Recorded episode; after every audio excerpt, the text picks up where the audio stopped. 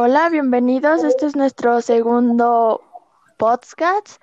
Lo- nos presento. Yo soy su anfitriona, Valeria Trujillo Argüe, 1N7 para la materia de TICS.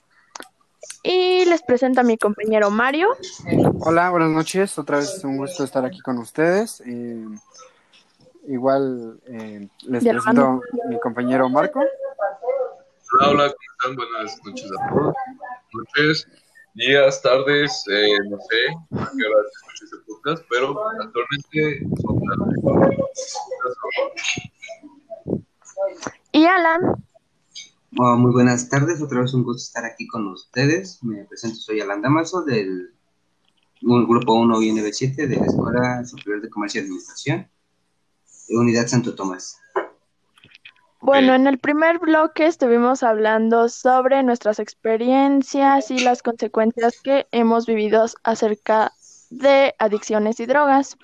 En este segundo bloque hablaremos de la comercialización y de igual manera su legalización. Recordemos que droga siempre será droga, así es que aunque se legalice, muchos dicen que traerá, traerá beneficios, pero mayormente trae consecuencias.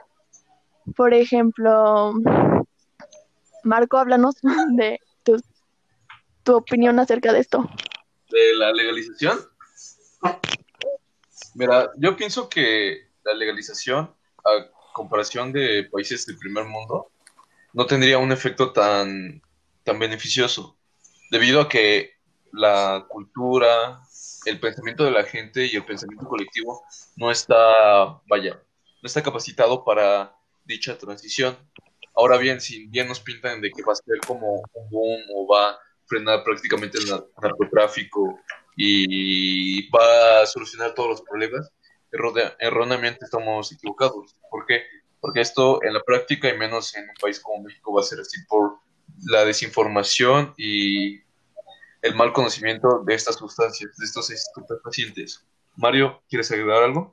Pues sí, em, lo estábamos discutiendo en la tarde, en una plática Marco y yo, y pues llegamos a la misma conclusión de que em, en México no es tan beneficioso, como él lo dice, porque pues para empezar México es un país que está muy desinformado en cuanto a todo, siendo realistas.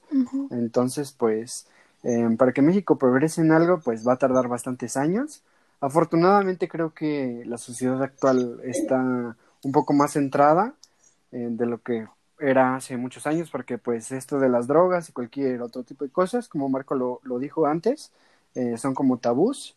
Eh, para las familias mexicanas, pues todavía es tema de delicado hablar sobre drogas o, o cualquier otro tipo de tema que no se pueda tratar en la mesa, ¿no? Entonces, yo creo que primero es informar a, a, todos, en- bueno, de llegar más bien a, todos y que todos este, entiendan y pues que no sea solamente un, un tema que se les oculta a todos, ¿no? Desde chicos eh, creo que todos hemos tenido esa educación como de, hey, un marihuano, vente para acá, no te voy a hacer, este, no te vaya a, a jalar y te voy a llevar y así, pues son cosas que pues realmente no, no son reales a veces, pero pues creo que hace falta información. No sé si te guste agregar otra cosa, Marco o Damaso.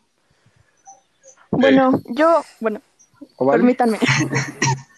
Sí, por. Bueno, por supuesto. Ah, No, no, bueno, por ah, que la canción. ¿Quién habla? Ah, ya yo.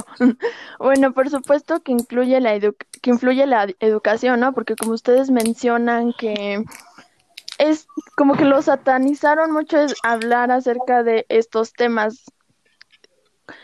Es un prejuicio muy grande que las personas, en especial las mayores, tienen cuando decimos, no, dicen, no, es que entonces eres un delincuente, has arruinado tu vida y todo eso, ¿no? Clo- Claro que todo eso influye. Pero también basándonos desde otro punto de vista, yo creo que también los adultos mayores hablan y con toda la razón, ¿no? Porque, o sea, imaginémonos, o sea, pongámonos un momento en, en los zapatos de nuestros papás. ¿Cómo te sentirías tú al ver que, o bueno, al saber que tu hijo se droga, ¿no? O sea, ¿qué, ¿cómo te sentirías? ¿Cómo te repercute eso? Y, y no solamente sería en cómo sentirse, sino también que ellos el su, ah, perdón, se culparían de qué, tra- qué trabajo de como padres hicieron mal como para que su hijo terminara así. O bueno, Sí. no sé qué us- ustedes qué opinen, por Eh, ejemplo, Damas. Sí, más que nada comparto tu pensamiento sobre eh, los padres, ¿no? Que van a estar pensando en qué cosa les hizo falta darle a sus hijos para que ellos supieran todo por ese camino, ¿no? O sea, más que nada eh, que ellos piensen que fracasaron como padres, ya no por un buen camino, aún sabiendo que pues ellos nos dieron todo, todas las bases para una, una vida correcta, por así decirlo, correctamente y es sin desviarse a, a los vicios, a las drogas, en este caso que es el tema que estamos hablando. Pero sin embargo, por X o Y razón, uno mismo decide caer en eso, decide involucrarse, no como tal, pero sí cae rotundamente en eso. Por lo mismo, muchas personas, este, regularmente adultas, como lo mencionaban, están muy espantados en ese tema, ¿no? Que ven a una persona que está fumando marihuana, les llega dolor y alejan a sus niños pequeños. ¿Por qué? Porque no se les informa bien sobre los usos médicos que tiene la marihuana o inclusive que ven a una persona este, que está tomando en la calle igual la miran feo. ¿Por qué? Pues porque mm, rápidamente su mente los degrada porque así los hicieron creer desde pequeños, ¿no?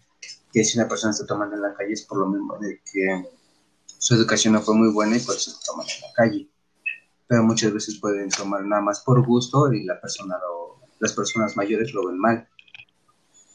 Por lo mismo de la poca información que se les brinda sobre el uso correcto o la... Ay, ¿Cómo se llama? Legalización. Eh, ajá, la legalización de dichas Sustancias. sustancias, para- por no decir drogas. Ahora bien, un punto muy importante a tratar es las circunstancias. No es lo mismo una persona que vive con, con todos los beneficios, que relativamente no le falta nada y tiene todo, a una persona que es de bajos recursos, que no se ha criado en un ambiente de condiciones adecuadas y, y que tiene a su alcance estos, estas sustancias, estos estupefacientes. Si bien yo pienso que cada quien tiene, o sea, tiene un Su propio criterio, ¿no? Exacto, tiene un criterio, también puede afectar las circunstancias. No sé si me expliqué a qué me refiero. Sí, sí, sí. sí. Me, me refiero básicamente a que, y más en esta sociedad, vivimos en una sociedad, como dice el meme, que, que realmente está muy corrompida. Sí. Eh, básicamente, también influye mucho eso sobre las circunstancias de cada individuo. No sé si tengan algo que aportar o contradecir. Ah, pues yo, yo difiero quizás un poco con lo de las circunstancias económicas, porque eh, no sé, bueno, en mi caso he conocido personas pues que lo pueden tener todo, o, bueno, les dan sus papás todo y aún así buscan ese tipo como de satisfacción eh, dentro de, de estas sustancias, como llenar algún vacío o algo de este tipo. No sé, si, no sé si se relacione más con lo psicológico lo que puede sentir una persona cuando prueba estas sustancias al hecho de tener o, o no tener nada, no sé. No sé qué, Mm. qué opinan los demás Sí, de hecho, yo comparto opinión contigo porque lo mismo, este, al ser una proveniente de una familia de, así que de más oportunidades que les pueda brindar, muchas veces los padres para hacerles criar a los hijos que sí están con ellos y todo, les compran lo que ellos piden, pero sin saber que les están haciendo un mal porque a pesar de que sí les compraron lo que el niño está pidiendo y todo eso, les están haciendo un mal porque al niño le va a faltar ese cariño que su papá le intenta compensar con los objetos. Y muchas Así veces se, lo, se va a buscar ese refugio en las drogas, porque va a decir, bueno, pues mis papás no me están como que apoyando y se van a inclinar por las drogas o por el alcoholismo para compensar eso. Bueno, quería llegar a ese punto de criminalizar a la pobreza y mucho menos al consumidor. Ahora, eh, hablemos de un punto de vista eh, de comercialización. Vaya, si quieren, dejamos de lado la legalización, la retomamos en un instante. Vayamos desde el punto de vista a la comercialización. es una realidad que en México, o sea, literalmente es muy sencillo la distribución y toda la logística de las drogas. Prueba está de que en algunos lugares, eh, particularmente en escuelas, eh, se da esto. No sé si supieron durante un tiempo de, de, sé, de que en la tienda de las escuelas primarias vendían droga. Sí. Suena, suena, suena, chistoso, pero sí, sí, hubo casos, ¿sabes? Es como de, ¿cómo es posible de que nuestro sistema de judicial esté tan, tan vago y, y sea tan fácil, ¿sabes? Pero creo que tiene una mayor experiencia este Damas de esto. ¿Nos podrías compartir un poco de esta experiencia vivida, por favor? Eh, sí, de hecho a mí me ha tocado vivir esa experiencia como tú la mencionas. Y claro que es muy, muy fácil, se da con mucha facilidad la comercialización de las drogas dentro de la escuela. Más que nada el meterla es un proceso mucho más sencillo. ¿Por qué? Porque eh, en las entradas de las escuelas, al no tener una revisión estricta sobre qué traen o qué cosas así, por lo mismo de que ellos mismos asimilan y se confían de que pues vienen a la escuela y eso, no inspeccionan sus mochilas bien a fondo y muchas veces aprovechan los, eh, los alumnos, los compañeros para meter las drogas y empezarlas a comercializar. ¿Por qué? Pues porque eh, el repartidor, por así decirlo, eh, se las pinta muy bonito a los demás compañeros, ¿no? De, no, pues véndeme esto y tú te quedas con tanto dinero, pero la, el mayor porcentaje va a ser para mí. Y suponiendo que por cada venta le toquen como 100 pesos, 150, si vende 10 veces, pues él se le va a hacer un buen. Y con eso lo van a enganchar para que él siga vendiendo por ellos. Así ellos nada más están estirando la mano para cobrar el dinero que otra tercera persona les está manejando.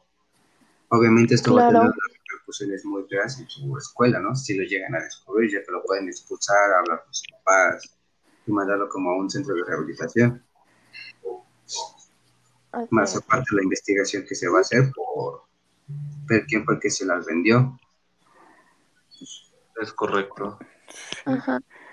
Bueno, en cuanto a la comercialización, también debemos plantearnos que, bueno, ¿qué esperaban de México? O sea, estamos en el ranking de los países más con mayor delincuencia y violencia.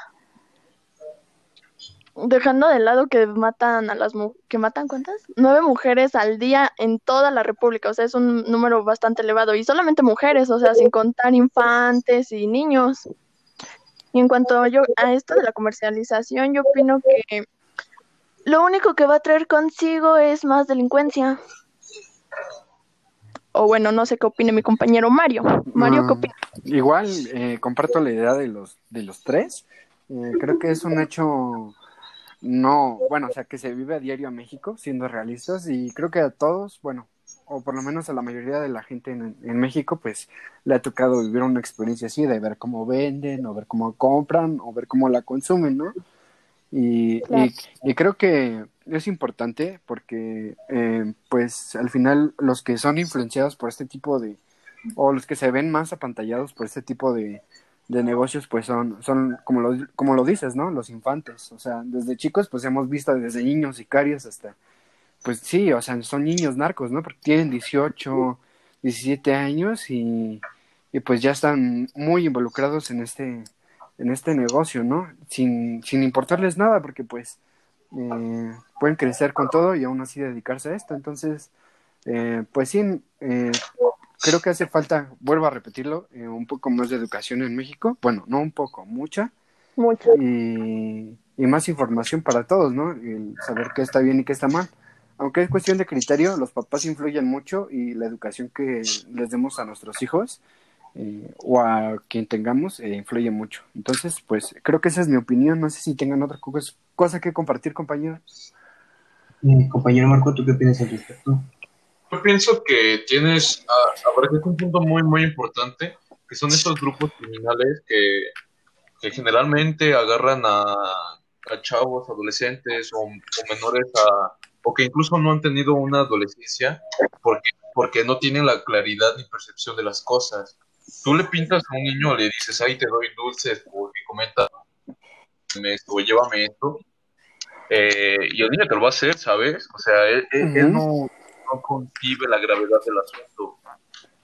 hasta que llega un cierto momento donde maduras, creces, ves lo que está bien, lo que está mal, y, y ves todo eso.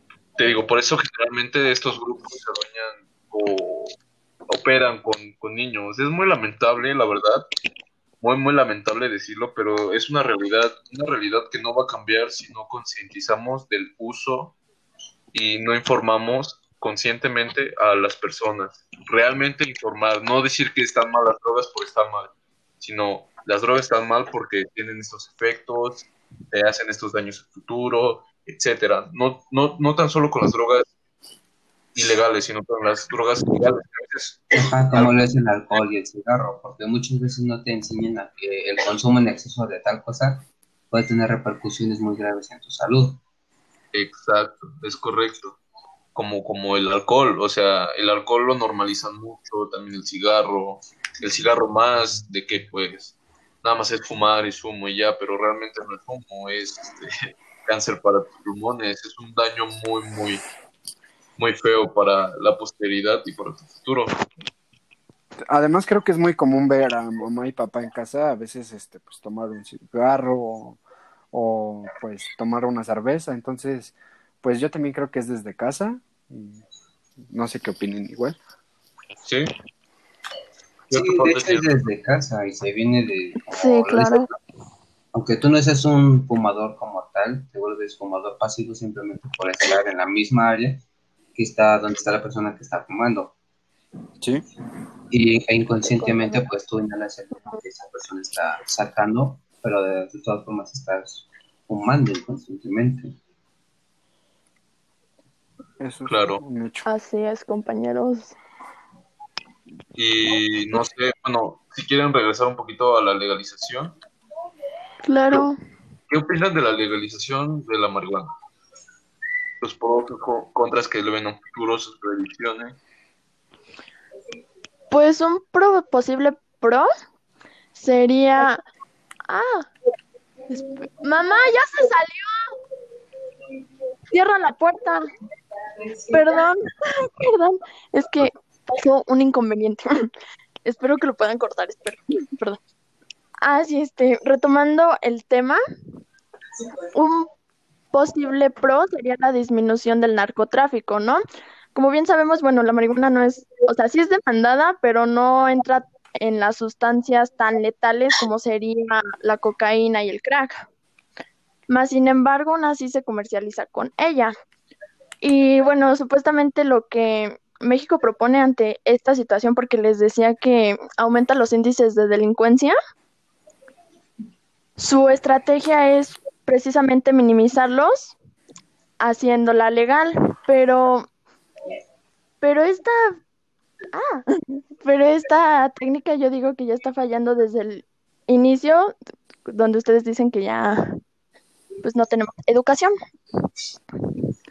Y una posible, bueno, un contra para mí sería, bueno, el pro sería eso, ¿no? De que supuestamente bajaría los índices del narcotráfico. Y el contra, desde luego, sería toda o la ola de violencia que se desataría. No sé qué opinen ustedes. Eh, Mario. Ah, pues eh, yo le veo más contras ¿No que pros, como lo mencionamos, como lo mencionamos al inicio de, de este capítulo. por- por- por- Eh. A México le falta mucha información y, y pues creo que ese es el punto central de lo que voy a decir siempre, ¿no? México está muy atrasado en todo y pues yo creo que las drogas no son un lujo que se puede dar a un país de tercer mundo. Deberíamos estar pensando en, en educación antes de legalización. Entonces, pues ese es mi punto. Sí, Claro. comparto ese punto de vista perfectamente. Sí, también estoy completamente de acuerdo contigo. No sé si tengan algo más que agregar, por mi parte es todo. Bueno, también quisiera agregar de que cada persona es consciente de lo que hace y, y espero que nunca caigan en esto de las drogas si llegan a probar ciertas cosas, les digo que no, pero bajo su responsabilidad y también bajo eh, no exceso. Pero Sí, eh, tengan conciencia de las cosas que hacen, ¿no? No solamente piensen egocéntricamente en ellos mismos, sino también en su familia, ¿no? En todos Exacto. los valores que les va a hacer pasar. Exacto, y no te puedes esperar, eh, O sea, de que de la noche a la mañana, de, de parar y no tener este personas drogadictas en un país o parar de la noche a la mañana de esto, porque las personas nunca van a hacer caso, por más que le digas y le digas no lo hagas, no lo hagas, este, lo va a terminar haciendo, porque te digo, cada, cada quien tiene un propio criterio y cada quien piensa si está bien o está mal. Por mi parte, yo les daré un consejo a quien esté escuchando este podcast, que de verdad, si lo va a hacer, lo haga con conciencia, no en exceso, y que no caiga en drogas letales como son este, las metafetaminas o la heroína, porque ahí es un límite de no retorno. Y ese sería mi consejo. Claro, en cuanto a mí, yo opino como dice mi compañero Marcos, cada persona tiene su libre albedrío y antes de precisamente hacer las cosas, pues hay que pensar qué consecuencias nos trae, y no solamente a nosotros, sino también a nuestros familiares. Y también es pensar, suena un poco egoísta, pero también en uno mismo, pero no en un, no el punto de egocentrismo, sino en un punto de salud. Me, parece perfecto ese punto de vista. No es egocentrista, sino buscas tu beneficio. Así es. Sí, claro, estás viendo por tu salud. Yo, lo que yo les puedo decir es que tengan una fuerte voluntad, una voluntad fuerte, ¿para qué? Para que el momento de que alguien les esté insistiendo en que prueben tal cosa... Para que no caigamos en sus cuentos, ya. O sea, que, estén, que tengan la fuerza y la voluntad de decirle no y mantengan esa palabra para que esa persona pues, ya les insistir y entienda que ustedes no van a hacer lo que les están diciendo. Claro. Ahora, claro. hay, que tener cuidado con ese tipo de personas porque para nada te van a aportar nada bueno en tu vida. Bueno, ¿alguien tiene algo más que agregar? Mm, no, nada más que decirles que fue un gusto eh, hablar con ustedes, compañeros, una plática muy decir eso. Y bueno, a todos los oyentes, espero que hayan puesto atención a las recomendaciones, son bastante buenas, créanme. Y pues nada, eh, por mi parte, yo creo que me despido. Y, no sé, mis demás compañeros. Sí, por mi parte también sería todo. Espero que les sirva mucho esta información que les vamos a aprender. ¿Información que cura? Información que cura. bueno, muchas gracias por escucharnos y eso fue todo.